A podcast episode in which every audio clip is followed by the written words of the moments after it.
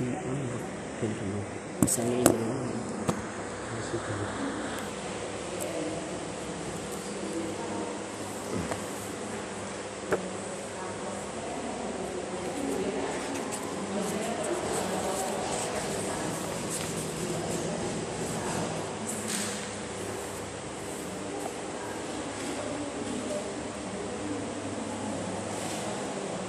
Bismillahirrahmanirrahim. Kita mulai. ya. Assalamualaikum warahmatullahi wabarakatuh. Alhamdulillah wassalatu wassalamu ala Rasulillah wa ala alihi wa ashabihi wa man wala wa la haula wa la quwata illa billah. Kayaknya setelan song yang itu dia. Ikhwati dan akhwat yang dimuliakan Allah Subhanahu wa taala, alhamdulillah kita bersyukur kepada Allah Subhanahu wa taala pada kesempatan pagi hari ini dimudahkan untuk istiqomah di dalam bermajelis ilmu mengkaji satu kitab yang sudah kita awali pada bulan yang lalu Syajaratul Ma'arif wal Ahwal wa Salihal Ahwal wal A'mal. Kalau diterjemahkan ini tangga Syajarah itu asalnya kan maknanya pohon. Jadi tangga menuju ma'rifah. Tangga menuju ihsan. Dengan perantaraan solehnya perkataan dan perbuatan. Tulisan Imam Izzuddin atau Al-Iz Ibn Abdissalam baiklah kita kembali ya mengkaji rangkaian tulisan beliau dalam kitab ini Pagi ini kita masuk pada pasal yang kedua. Faslun fi adabi al-Qur'ani. Pasal tentang adab-adab Al-Qur'an.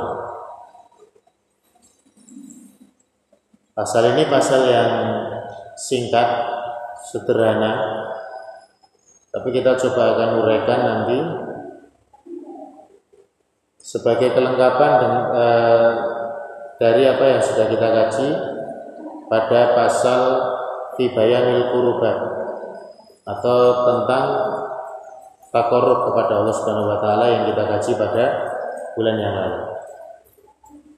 Fadal.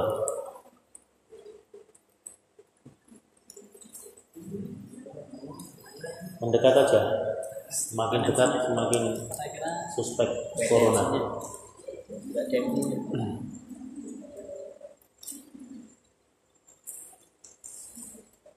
Baik kita baca ya. Kata beliau rahimahullah, akhlakul Qur'ani dorban.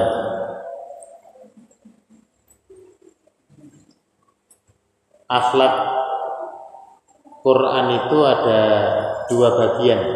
Jadi kita bicara bukan adab kita terhadap Al-Quran bukan, tapi memahami Quran ini sebagai sesuatu yang mempunyai spirit atau semangat.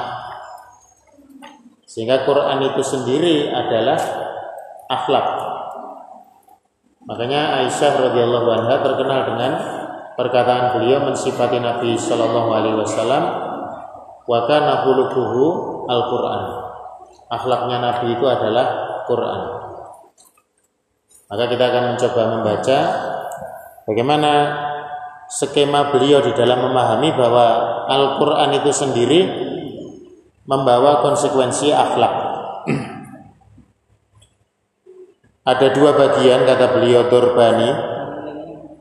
Ahaduhuma yang pertama At-takhalluqu bi isil ubudiyati kadzulli wal id'ani.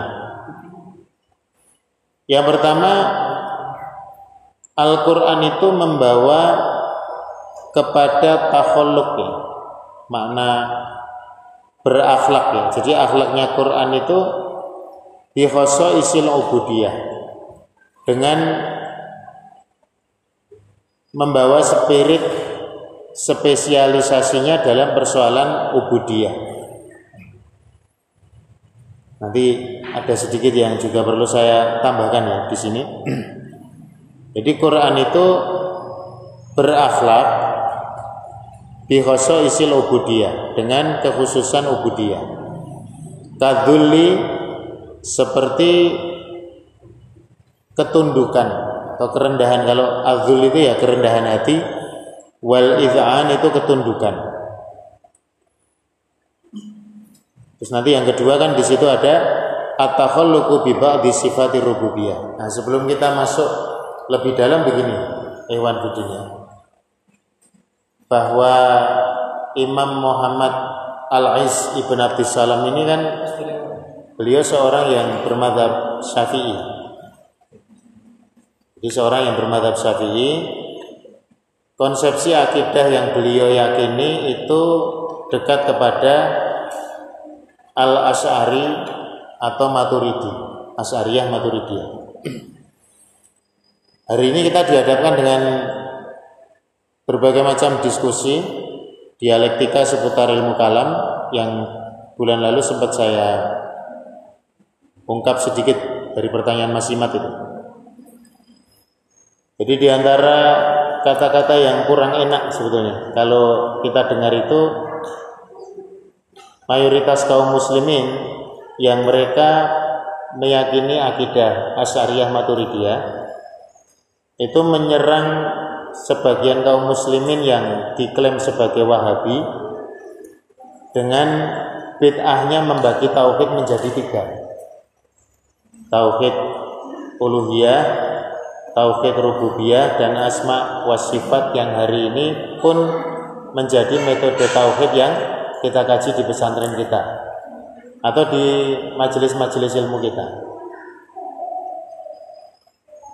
Tapi ternyata kalau kita merujuk kepada tulisan beliau ini, ketika ketika beliau membahas tentang akhlak Quran, karakteristik Al-Quran itu, ternyata beliau juga mengangkat dua pembagian yaitu bihoso isil ubudiyah dan juga biba sifatir rububiyah.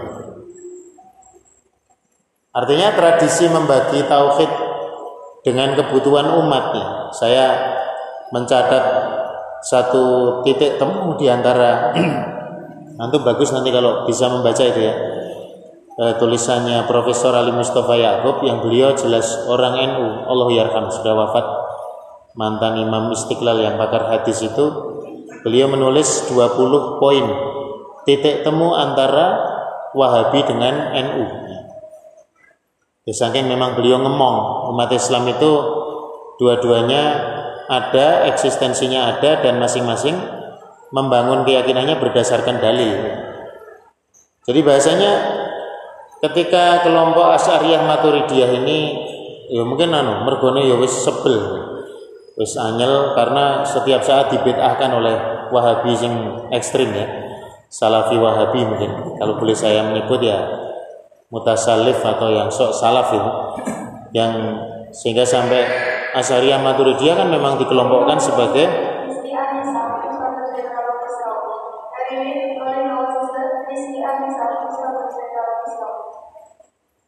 ada yang namanya disebut silakan meninggalkan majelis.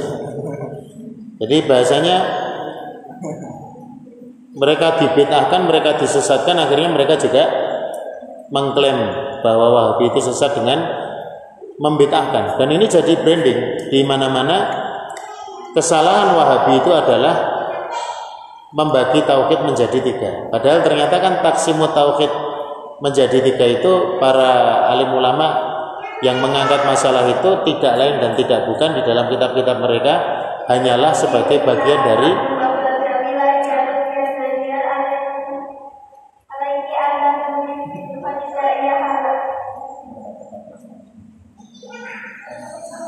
apa namanya?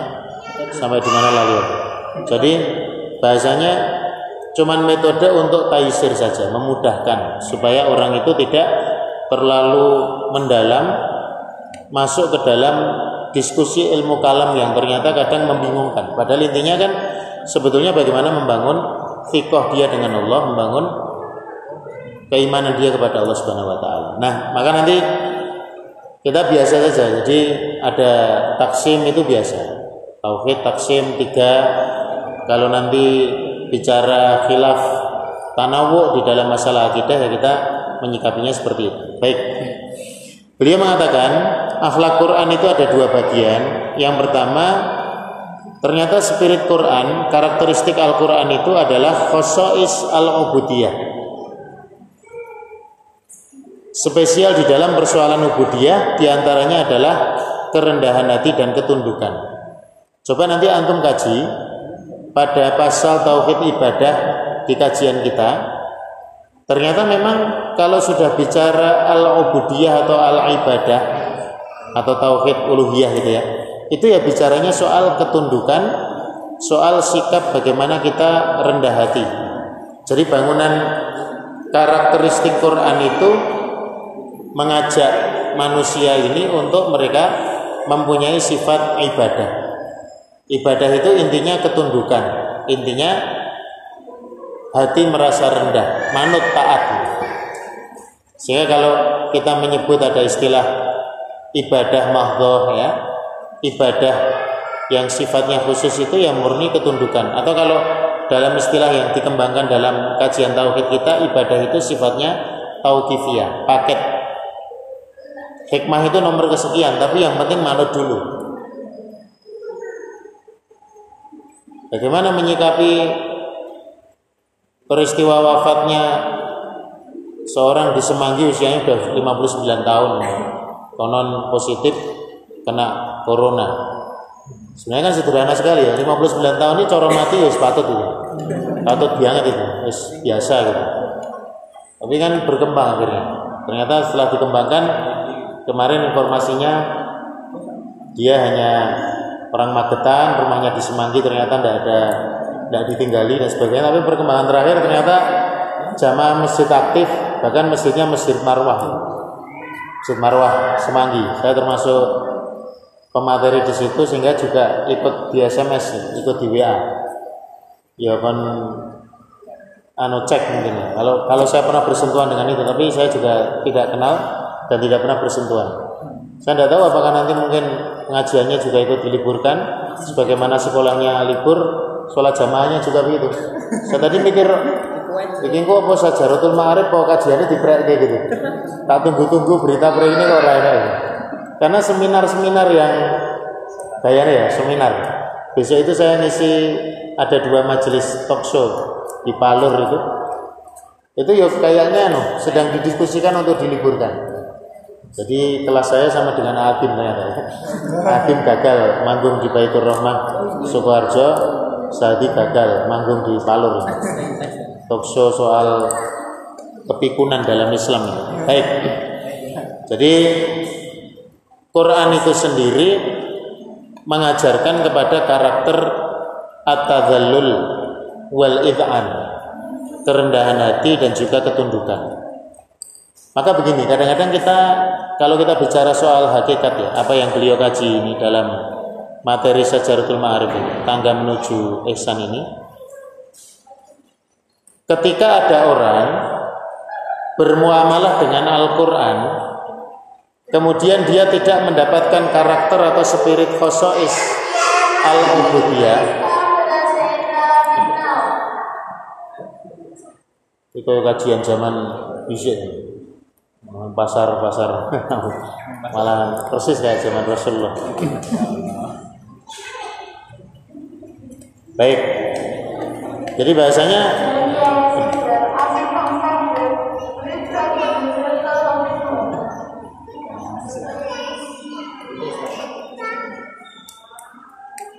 Ketika orang bermuamalah dengan Quran, bahkan dia menggeluti Quran, tetapi ternyata kita baca karakteristik azul wal izan ini, kerendahan hati dan ketundukan ini kok tidak bersemayam pada dirinya.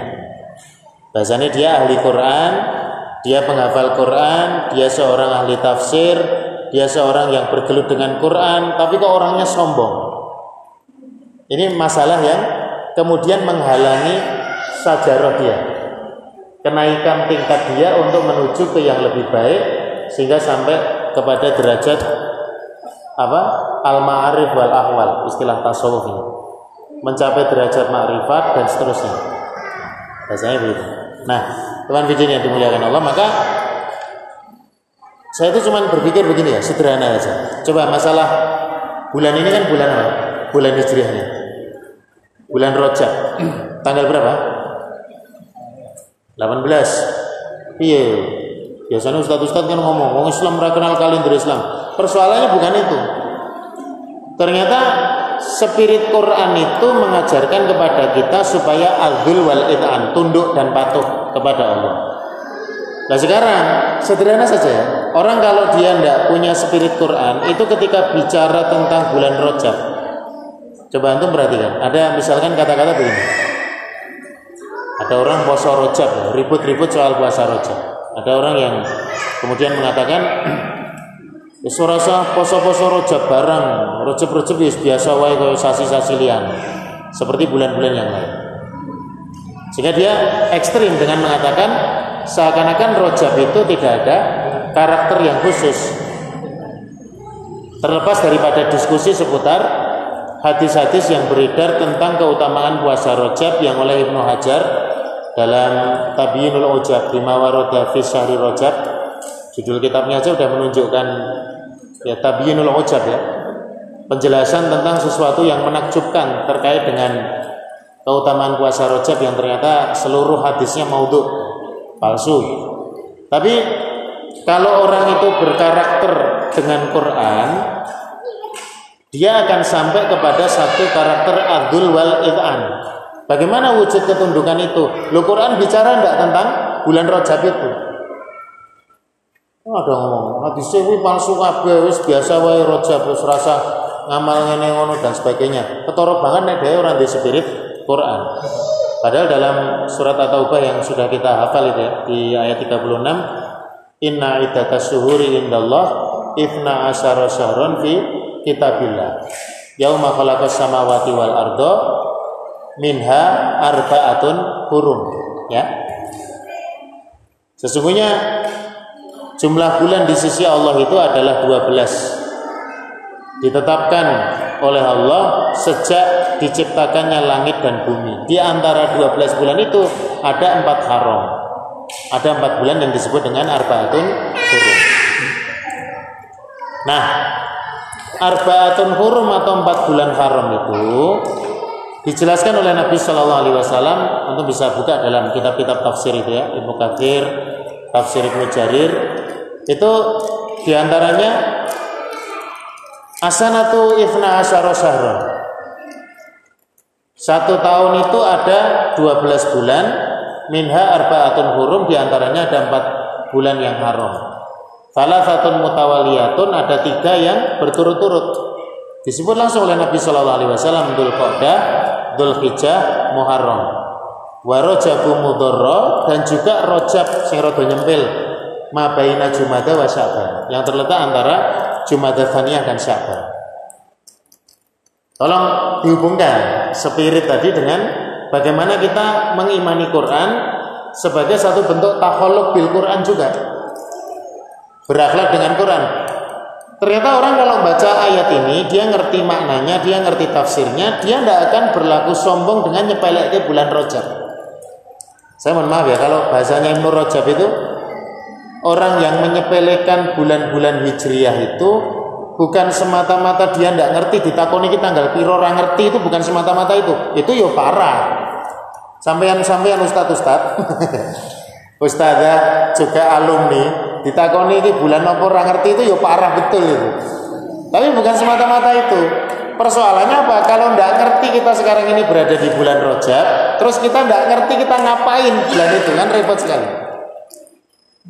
Padahal yang namanya masyarakat jahiliyah itu sebagaimana disebut oleh para ulama karena memang ketetapan nama-nama bulan ini Muharram, Sofar, Rabiul Awal, Rabiul Tsani, Jumadal Ula, Jumadal Tsaniyah, Rajab, Syaban, Ramadan, Syawal, Dzulqa'dah, Dzulhijjah itu kan sudah dikenal sejak awal penciptaan manusia. Makanya kan kalau antum nanti baca dalam tafsir Ibnu Katsir itu seluruh bulan-bulan ini karakteristik kehidupan orang Arab itu menyesuaikan dengan nama bulannya. Padahal mereka bukan muslim. Jadi koyo Wong Jawa mungkin juga begitu ya. Orang Jawa itu mengimani betul nama-nama bulan sehingga karakteristik kehidupan masyarakatnya sesuai dengan nama bulan itu. Oh yang sasi Selo, Dulkoda, Selo itu berarti rana sing duwe gawe. Selo leren. Bahasanya Arab ya Dulkoda, tengok-tengok pada wae sini. Kalau nek Selo jarang ada wong duwe gawe. Besar pol-polan, sumbangan, sumbangan. Suro lereng. Lah sama orang Arab juga begitu. Muharram, maknanya apa Muharram? Diharamkan, disucikan, maksudnya diharamkan dari berbagai macam pertumpahan darah. Orang Arab itu dikenal dengan sebutan abnaul huruf. Pribadi-pribadi yang suka perang. Coro Tanjung Priok dulu ada istilah yang populer itu singgol bacok. Oh, singgol sidik bacok. Wani piye kuatu piye gitu. Jadi bahasanya memang kudu perang. Makanya menyarungkan pedang itu bukan hiasan. Nah, coba kan Pokoknya terus buri kan hiasan. Wani ini kok buri ya, filosofinya. Tapi kalau orang Arab itu menaruh pedang itu karena memang anu ya, karena memang ya mereka suka berperang. Tapi meskipun begitu di bulan Muharram mereka istirahat total. Fala tadlimu fihina anfusakum. Ya, mereka tidak ada melakukan peperangan itu. Manut gitu dengan karakter tanpa di di apa? Dibingkai dengan ketundukan mereka terhadap Islam bukan. Karena menghormati karakter bulan itu. Nanti kalau sofar, sofar mana? Sifar. Sifar itu nol. Sofar itu kosong ya. Makanya kalau Ibnu Katsir mendeskripsikan di bulan sofar itu orang-orang Arab kosong. Maksudnya kosong itu mengosongkan rumah tinggalnya mereka keluar semua. Untuk apa? Perang. Jadi bar prei telung sasi to, Dzul Qa'dah, Dzulhijjah, Muharram, prei telung sasi ora perang wis betem-betem pengen selak perang. Maka bulan Safar mereka pokoknya kudu perang. Suwe ra ngasah pedang itu rasanya. Jadi seperti harimau keluar dari sarangnya. Nah, ini semuanya sampai kemudian memahami rojab ini adalah spirit Quran. Maka memang kita nanti akan melihat bagaimana ada manusia-manusia yang betul-betul dia takhalluq bil Quran atau dia betul-betul apa ya? Quran itu menjadi bagian daripada akhlaknya itu dibangun di atas sifat ketundukan kepada Allah. Orang kalau sudah tunduk kepada Allah kan bicara empat bulan haram itu ya pokoknya dihormati, Meskipun nanti dikaji ya, kalau mau siam bagaimana cara siam rojab yang betul, mendudukkan hadis yang palsu-palsu itu bagaimana, tapi ternyata kan juga ada hadis yang sahih seputar rojab. Idul Qa'dah bagaimana? Sampai Ibnu Katsir itu bahasanya kan fa'adzimu ma'adzamallah. Fa'inna ma ta'adzumul umur bima Allah inda ahlil fahmi wa ahlil akli. Mula kowe ketika Allah itu mengatakan sesuatu itu harus diagungkan, ya agungkanlah apa yang diagungkan oleh Allah. Sebab keagungan suatu perkara itu bergantung kepada apa yang Allah agungkan bagi orang yang mau memahami dan berakal. Ini ya, Iwan dan Ahmad ya, yang dimuliakan Allah. Jadi Quran ini memang menuntut kita untuk kita cintai. Saya ini bukan penghafal Quran dan saya menyesal karena tidak hafal Quran. Wis bacut wangil ngapal gitu. Tapi sebodoh-bodohnya kita terhadap Quran, kita cinta sama Quran. Pada wilayah-wilayah yang memungkinkan kita untuk berdalil dengan Al-Quran, berhujah dengan Quran, kita optimalkan mas.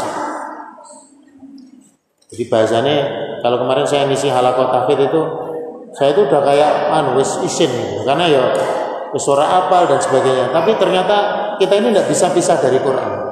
Satu contoh ya. Saya senang akhir-akhir ini memperdalam hadis misalkan, baca Sahih Bukhari, Muslim urut. Ketika kita baca Sahih Bukhari, wah hadis, hadis, hadis, hadis. Ternyata nanti sampai kepada titik di mana kita harus merujuk, merefer kepada Quran. Babu fi qaulillahi ta'ala kada wa kada. Ya, misalkan ya, di Sahih Bukhari ada bab tentang firman Allah taala begini-begini. Jadi tidak bisa. Nah, maka yang pertama at-takhalluq berakhlak dengan Quran itu adalah bi isil ubudiyah dengan kekhususan sikap-sikap ubudiyah yaitu adzulli wal iz'an Bagaimana kita merendahkan hati, kita menundukkan diri. Baik. Tapi ada juga yang kedua, wasani at-takhalluqu bi ba'dhi sifat ar-rububiyyati. Berakhlak terhadap Quran dengan sebagian sifat rububiyah. Rububiyah ini yang punya siapa sebenarnya? Rububiyah ini sifatnya siapa? Allah, ya. Ada sifat-sifat yang sifatnya itu rububiyah, jadi rububiyah itu ngopeni. Maka di situ disebutkan kal adli wal ihsan. Keadilan. Yang maha adil siapa? Allah. Yang maha ihsan siapa? Allah. Kita bersifat atau bertakhluk dengan sifat yang diperbolehkan yaitu sifat-sifat rububiyah. Artinya kalau Allah itu murabi untuk semua makhlukatnya, maka kita nanti menjadi murabi bagi orang yang menjadi mutarobi kita. Kita semuanya mungkin yang ustadz-ustadz punya mutarobi, santriwan, santriwati, ustadzah juga begitu. Yang punya putra-putri menjadi murabi bagi mutarobiyah maupun mutarobinya dari kalangan putra-putri. Nah ini spirit dua itu dapat ya. Jadi dari sisi ibadah, nah ibadah ini kan posisinya kita rendah, tapi rendah itu ya bagus Adzullu wal it'am itu bagian daripada karakteristik ubudiyah yang bisa kita berakhlak dengannya. Tapi juga ada karena manusia itu kan berlevel-level. Ketika bicara rububiyah itu kita nggak bisa melepaskan dari fakta di lapangan bahwa manusia itu ada yang mereka menjadi murabi dan menjadi mutarobi. Kalau mereka menjadi murabi, ya cara kasarannya menurut saya pimpinan perusahaan itu kan dipastikan dia punya anggota punya anak buah. Maka sifat adil ini menjadi relevan untuk dia sematkan ya, dia akhlaki. Akhlak adil, akhlak ihsan ini menjadi relevan. Dan ini menjadi satuan ya, kehebatan imam ini, Al-Ais Ibn Abdus Salam ini ketika dia mencoba untuk menguraikan skema bahwa ubudiyah itu ada wilayahnya, rububiyah itu ada wilayahnya, yang itu menjadi spirit daripada Al-Quran secara umum. Nanti bisa kita lihat di dalam ayat-ayatnya secara detail. Baik. Itu ya. Mudah-mudahan antum tidak tidak cumleng dengan penjelasan saya. Masalahnya memang kitab Sajaratul Ma'arif ini belum ada syarahnya jadi saya sendiri nanti kalau pasal-pasal tidak ngerti sama sekali ya tidak saya paksakan saya banyak mengambil faidah dari kitab-kitabnya Muhammad Al-Aiz bin Abdul Salam yang lain Qawaidul Ahkam fi Masalihil Anam itu ya. Saya baca-baca. Jadi membacanya dari situ maksudnya beliau itu apa? Nah, orang aku ramani nafsir gitu. Baik. Jadi pentingnya kita juga memperdalam apa? karya-karya para ulama. Baik. Kemudian yang berikutnya Fa inna sifatil ilahi berban. Nah, ini ada uraian lagi aslinya ya Fodo. Ada beliau mentaksim, ada ubudiyah, ada rububiyah. Kemudian beliau menguraikan yang lain. Fa'ina maka sesungguhnya sifat karakteristik atau sifat al-ilahi Allah Dorbani ada dua bagian. Ahaduhuma yang pertama Muhtasun bihi. Nah ini Coba ya. Jadi ketika Allah itu nah nanti kalau dalam ilmu tauhid Wahabi ya kita kaji kan ada sifat dzatiyah, ada sifat fi'liyah macam-macam. Nah, sifatnya Allah itu setidaknya terbagi dengan dua hal. Yang mana ini menjadi semangat Al-Qur'an karena bicaranya ini tadi tentang fi adabil Qur'an. Yang pertama, muhtasun bihi.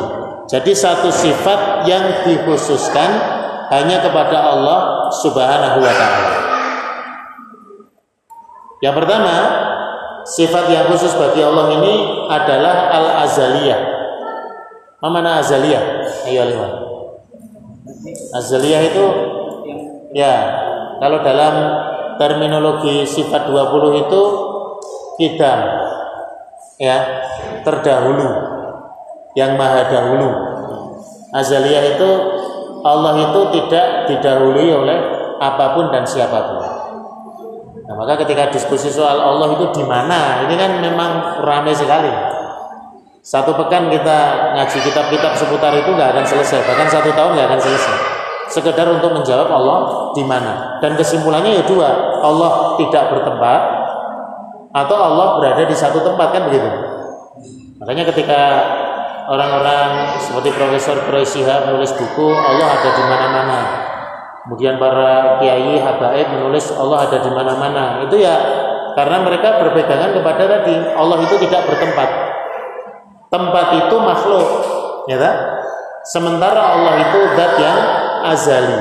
Bahasanya tidak. Kalau tempat itu ditempati oleh Allah berarti tempat itu mendahului Allah. Bahasanya begitu. Nah, sementara Wahabi, kita kita orang ini maka saya nggak terlalu fanatik Wahabi sekarang. Wahabi itu berpendapat Allah fis sama. Berdasarkan hadis sahih riwayat Bukhari tentang jariah. Ada seorang jariah. Budak wanita ditanya e, tentang di mana Allah, fa'ain Allah, maka Allah fis sama. Kemudian direkomendasi oleh Nabi Shallallahu alaihi wasallam. Lah perkataan fis sama ini oleh Asy'ariyun, Maturidiyun itu ditakwil Asama itu kinayah, bukan sama yang dimaksud itu langit 1 2 3 4 5 6 7 Sidratul Muntaha, bukan itu, tapi sama itu ya tempat yang tinggi. Makanya kalau orang berdoa itu seakan-akan kan menengadakan tangan ke langit itu bukan karena Allahnya di langit, tapi menengadakan itu merupakan kiblatnya orang berdoa. Seperti orang sholat madhabnya kan ke Ka'bah, kiblatnya orang sholat ya ke Ka'bah, tapi Allahnya kan tidak di Ka'bah.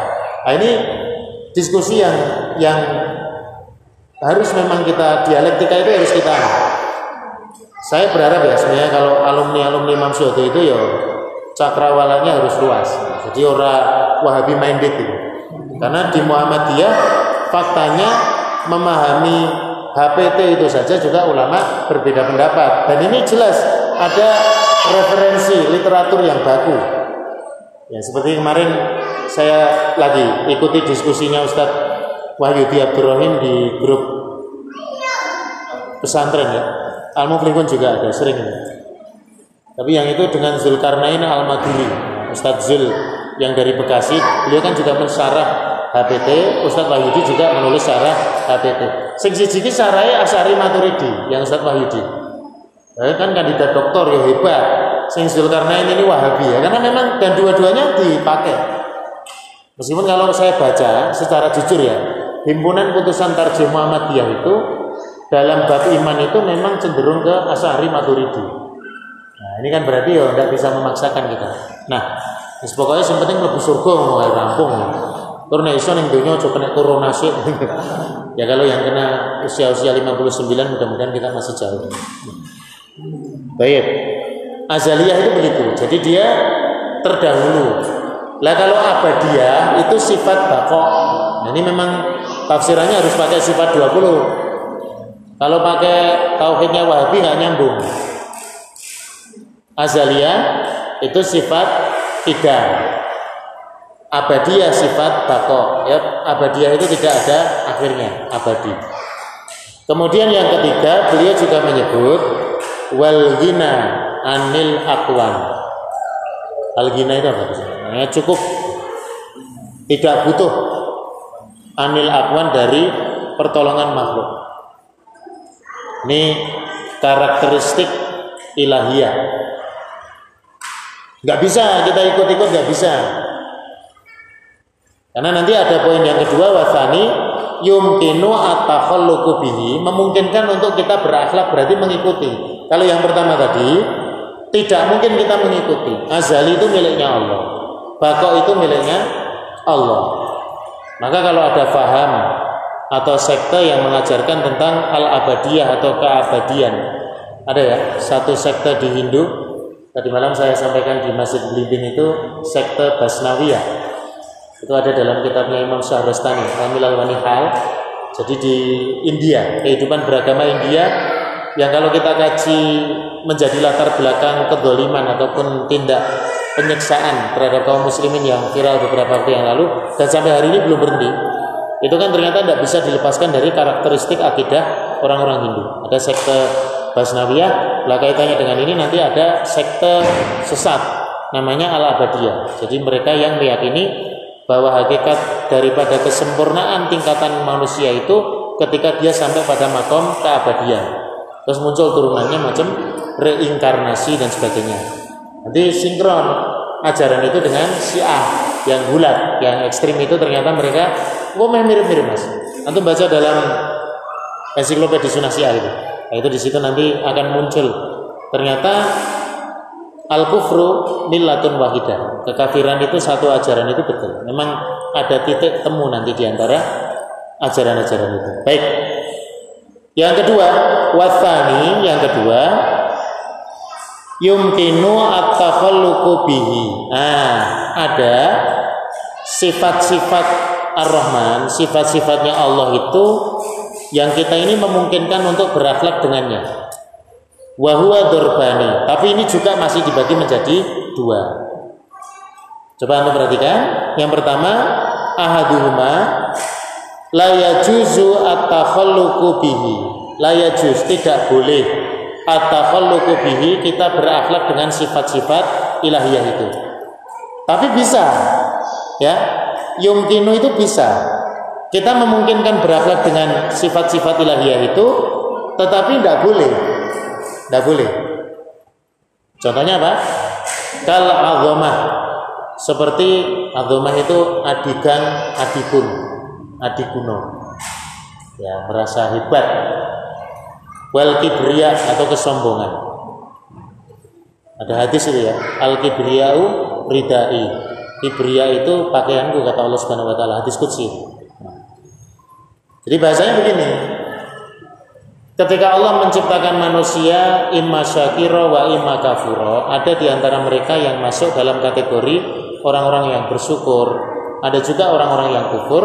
Persoalannya adalah karena mereka bertaholuk berakhlak dengan sesuatu yang memungkinkan mereka untuk berakhlak, tetapi apa namanya tidak diperbolehkan untuk berakhlak dengan itu.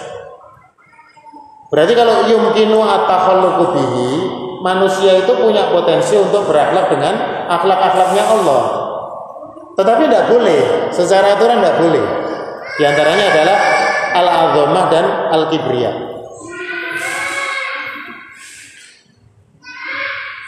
Ciri-ciri akhir zaman itu logika serba terbalik. Pengajian mustami iso nyambi malah radi subuh snack. Ustadznya kena iso nyambi madang malah sak kerdus. Nah, ini yang termasuk ciri-ciri akhir zaman. Jazakumullah khairan. Apa dibuka didum ngono wae sini piro? Jiro lupat mau pas.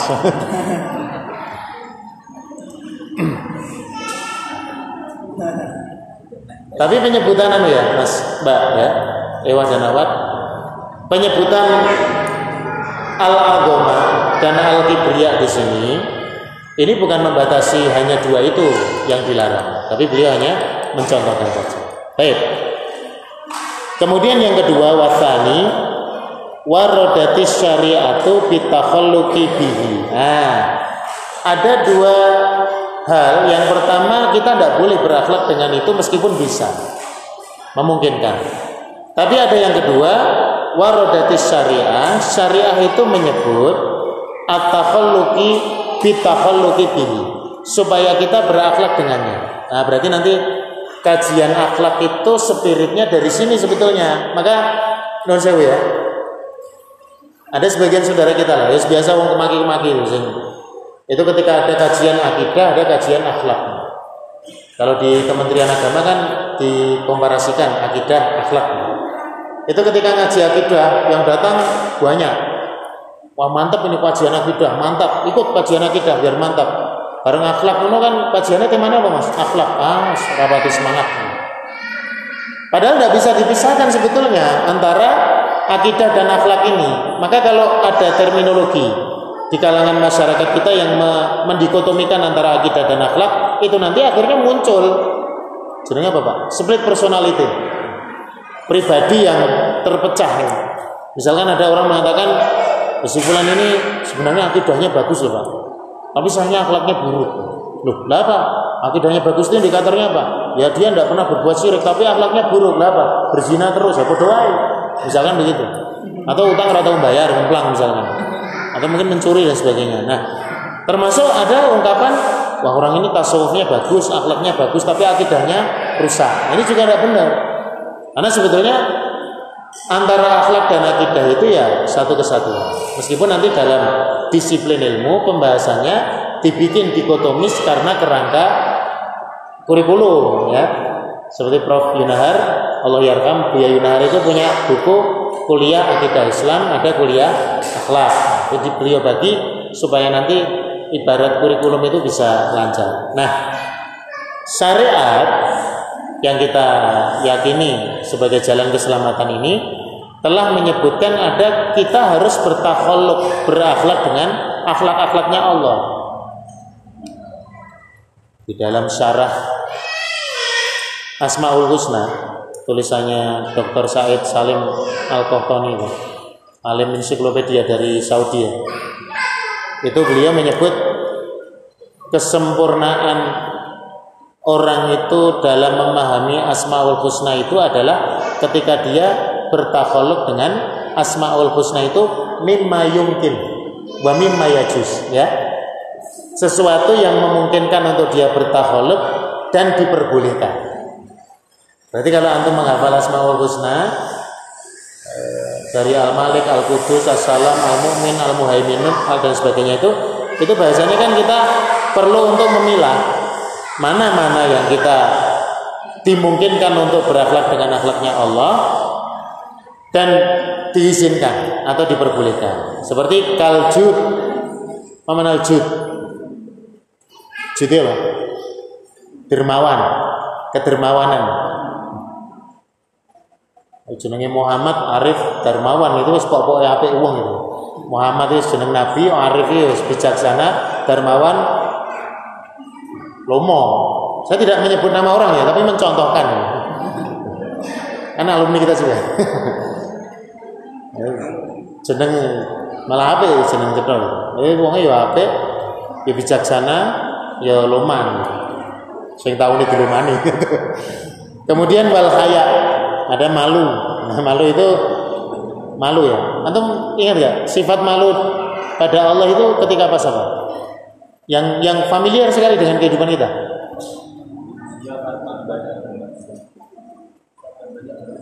melihat hambanya bermaksiat ya yang nisbahnya langsung ke Allah. Ketika kita berdoa dengan menengadahkan tangan, kemudian Allah merasa malu nih sampai orang dijabah itu. Itu kan kaya. Berarti malu ini bagus. Nah, cuman pendidikan kita yang semi sekuler ini kadang sulit untuk memilah malu yang syar'i dengan yang tidak syar'i. Ayo mbak jangan malu-malu maju ke depan nggak apa-apa. Ini teman laki-laki anda ini manusia juga ciptaan Allah juga nggak apa-apa. Maju ke depan nggak apa-apa. Ya tidak apa-apa memang. Tapi kan ada yang malu. Ahwat suruh maju di hadapan ikhwan ya malu. Itu malu yang masih syari, malu yang bagus. Gitu.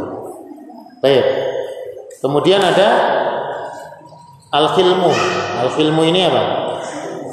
Di situ ada keterangan al-anat. Anat itu telaten sabar. Sabar. Jadi sabar telaten Sabar. Orang mau naik film itu di atasnya sabar. Nabiullah Ismail itu disebut fabasarnahu bigulamin halim. Maka kami diberikan kabar gembira dengan kelahiran seorang gulam yang halim. Halim itu di atasnya sabar. Kalau secara ini ya ilmu sajaroh, ilmu tahapan. Jadi al ilmu ini dhuwure sabar. Berarti sabar banget ya.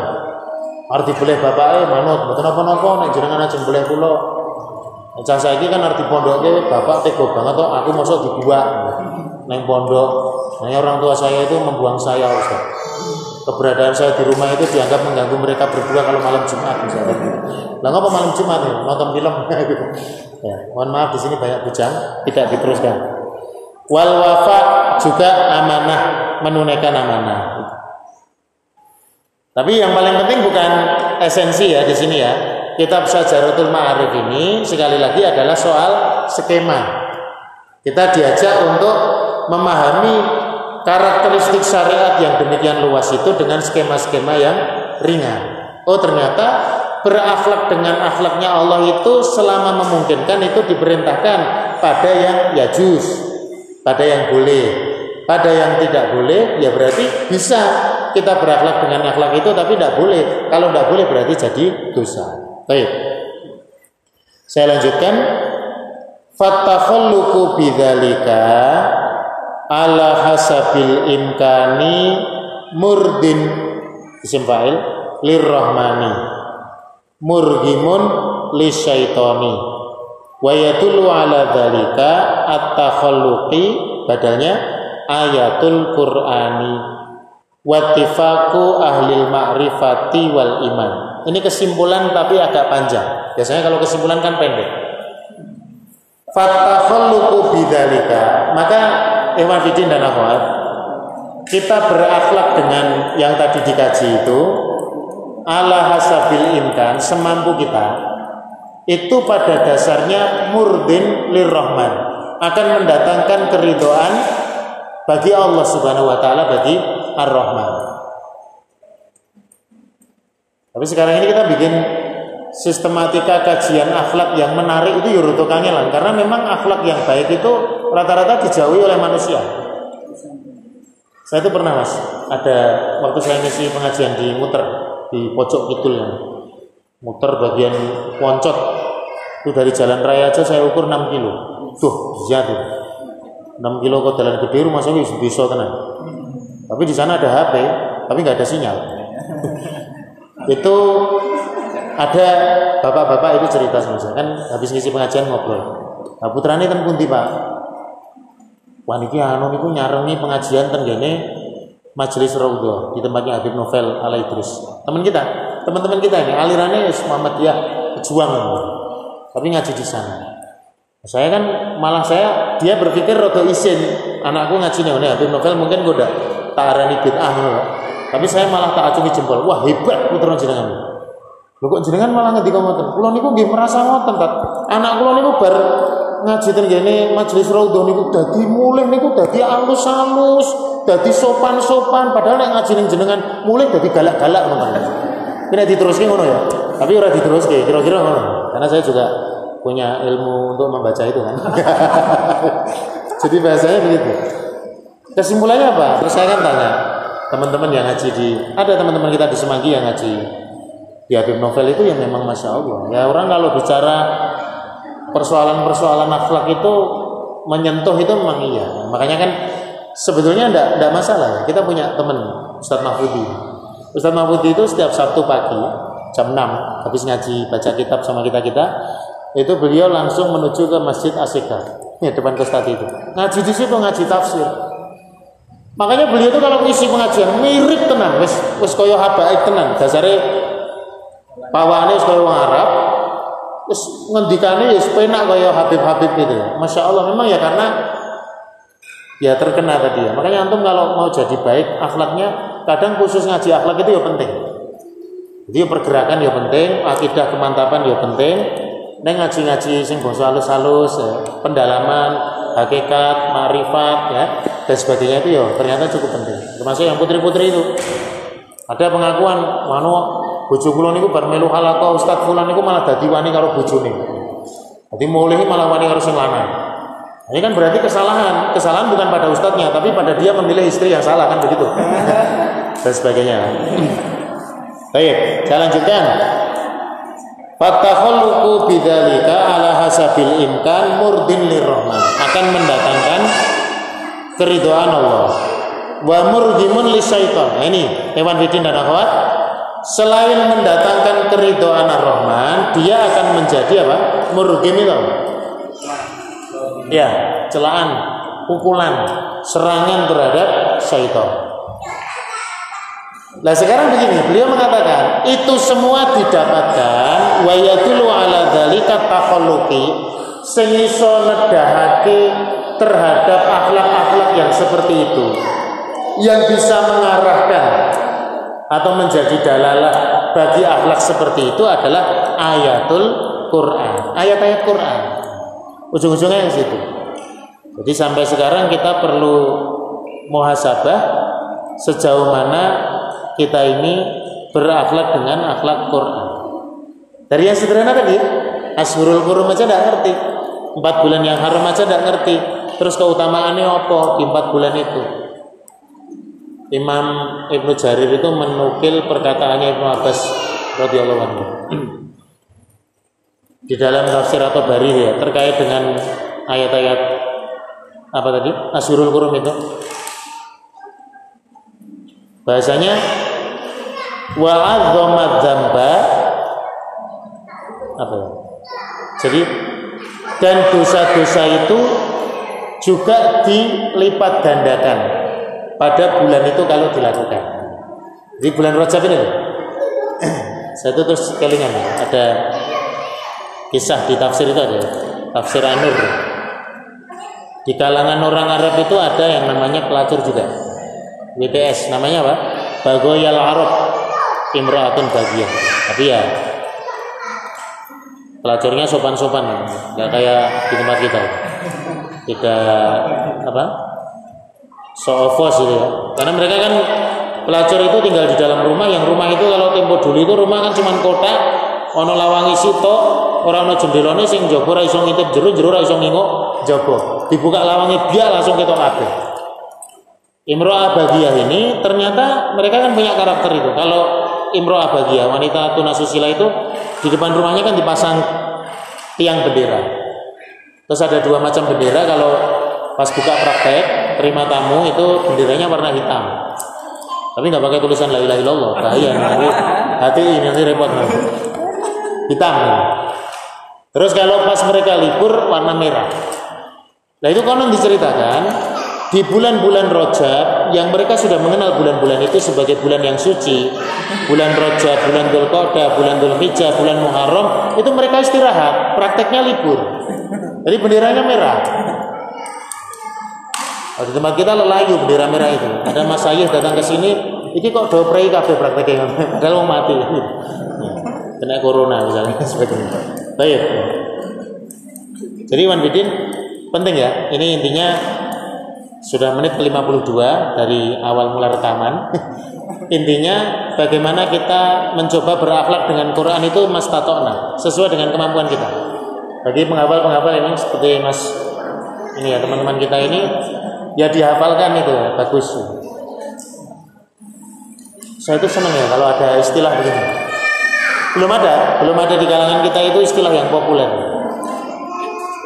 Oh, nah, kalau ada Gus Baha misalnya kayak Haji Nur Salim itu wah itu Quran tafsir melaku jadi wong betul-betul menguasai ada Gus Koyum Mansur Abdul Koyum Mansur itu juga begitu wah itu fikih Quran melaku Masya Allah beliau kemudian yang lain-lain di Muhammadiyah itu enak Quran melaku enaknya Quran sing dilakoki nah, jadi memang penting untuk kita ini menjiwai Quran itu dalam spirit kehidupan kita Ya termasuk membaca situasi seperti sekarang ini. Santriwati, eh, wali santriwan, santriwati kan sudah repot ribut kabeh. Ini sekolah di Solo semuanya libur. Pondok liburnya kapan? Lah ngopo ngono lho. Wong kowe iki cara ilmu aturan Islam moro ning pondok ya ora kena. Bocah-bocah kuwi mulih ya ora kena. Dadi ora usah takon ngono lho jane. Kalau menggunakan logika toon itu ya, yang di dalam tidak boleh keluar, yang keluar, yang di luar tidak boleh ke dalam. Maka saya bilang ya begitu-begitu kan selesai sebetulnya. Ya sudah, biar alamiah saja, ala kadarnya tidak usah ditengok, ditanyakan kabarnya masih baik-baik atau masih masih hidup atau masih. Rata-rata usianya masih 12 sampai 20 tahun. Kemudian mati so ustadz paling tua kan gitu. Ya yes, pokoknya gitu. Jadi spirit Quran itu penting spirit Quran, penjelasan Nabi itu menjadi bagian daripada itu. Sesuatu yang beliau maksudkan untuk supaya kita beradab kepada Quran. Nah, selain itu, Evan Bidin, ada poin yang cukup penting. Watifaku ahlil ma'rifati wal iman. Kita ini melakukan sesuatu yang menjadi spirit Quran itu harus ittifaq terhadap orang-orang yang memiliki kapasitas ma'rifat dan iman. Ulama ulama robani ono wong jare faham Quran faham hadis kok kesimpulan dalam memahami Quran dan hadis itu jauh daripada kesimpulan ulama daripada kesimpulan para fukoha dan sebagainya. Ya termasuk itu tadi sing beda beda poso rojab itu. Ada referensi-referensi kitab-kitab fikih itu tidak ada yang menggunakan redaksional itu. Sampai ada pernyataan Ibnu Hajar Al-Haythami. Al-Haythami bukan. Ada Al-Haythami, ada Al-Haythami. Al-Haythami ini alim, faqih, madhab syafi'i. Itu sampai mengatakan, Wa mastimraru hadzal faqih ala nahyin nas fi saumi rajabin dalalatun ala jahlin minhu wa juzafun ala hadis syariah al mutahhar kalau ada orang faqih atau mengaku faqih mengaku ahli fikih kok dia masih terus kebajutan melarang orang untuk puasa rojab itu berarti kebodohan dia bahkan beliau menggunakan istilah yang keren itu ya. Wajuzafun ala hadis syariah al dan itu merobek-robek syariat yang suci ini jadi ulama itu begitu bahasanya ojo gampang-gampang lah bid'ah haram itu nah spirit kita begitu orang kalau tadi ahli Quran makanya non ya saya tidak mengajak antum untuk taklid kepada orang tapi orang-orang yang fakih betul terhadap Quran itu sosok dengan akal kita yang sekarang ini belajar Islam itu sosok orang nyambung. Karena memang akal kita jauh dari spirit Quran. Kadang-kadang begitu. Selama dia bisa mendatangkan hujah dari Quran, ya itu sudah itu hujah, itu kekuatan. Nah, maka pentingnya kita untuk banyak ngaji ya, banyak berinteraksi dengan Al-Quran secara maknawi maupun hakiki. Jadi ya hakikatnya maupun maknanya kita betul-betul menjiwai apa yang menjadi spirit dari Quran. Barangkali itu ya, Dewan Bidin. Eh, sebelum saya akhiri, tentu ada beberapa hal yang mungkin bisa tambahkan. Silakan.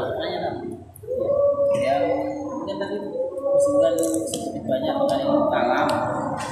Salah satu zaman Renaissance kan yang paling kita kenal ya masa transisi ilmuwan Islam pindah ke Eropa itu kan banyak yang bisa mulai kayak uh, terus di uh, dan sebagainya. Dan sudah kadung terkenal secara akidah seolah-olah jasanya jasa keislamannya uh, dalam tanda mengeluarkan keilmuan barat itu lebih diambil daripada uh, akidahnya yang kadang satu dua dan bermasalah hmm.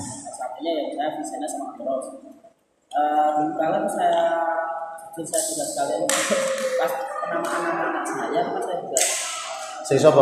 Anakmu sing sapa? terus Terus ternyata kan setelah bila-bila si Afisena itu kan memang sebelumnya saya sudah tahunya akidahnya lebih nggak beres karena menganggap uh, ada ada sebelum ada sesuatu sebelum Allah. Iya, Ibnu Sina lebih ngeri memang. Nah, mohon dijelaskan lebih detail uh, yang salah dari akidah mereka tapi kok sampai dianggap sebagai uh, bapak ini kalam dunia seperti misalnya yang di Ya. Sisi sebatas mana yang bisa kita pegang dari beliau-beliau dan mana yang bisa kita lepas.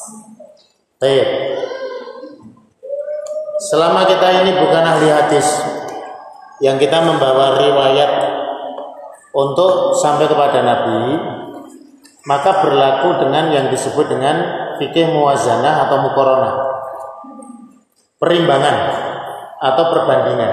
Kalau perimbangan itu berarti nanti mengambil mana yang manfaat, meninggalkan mana yang mador.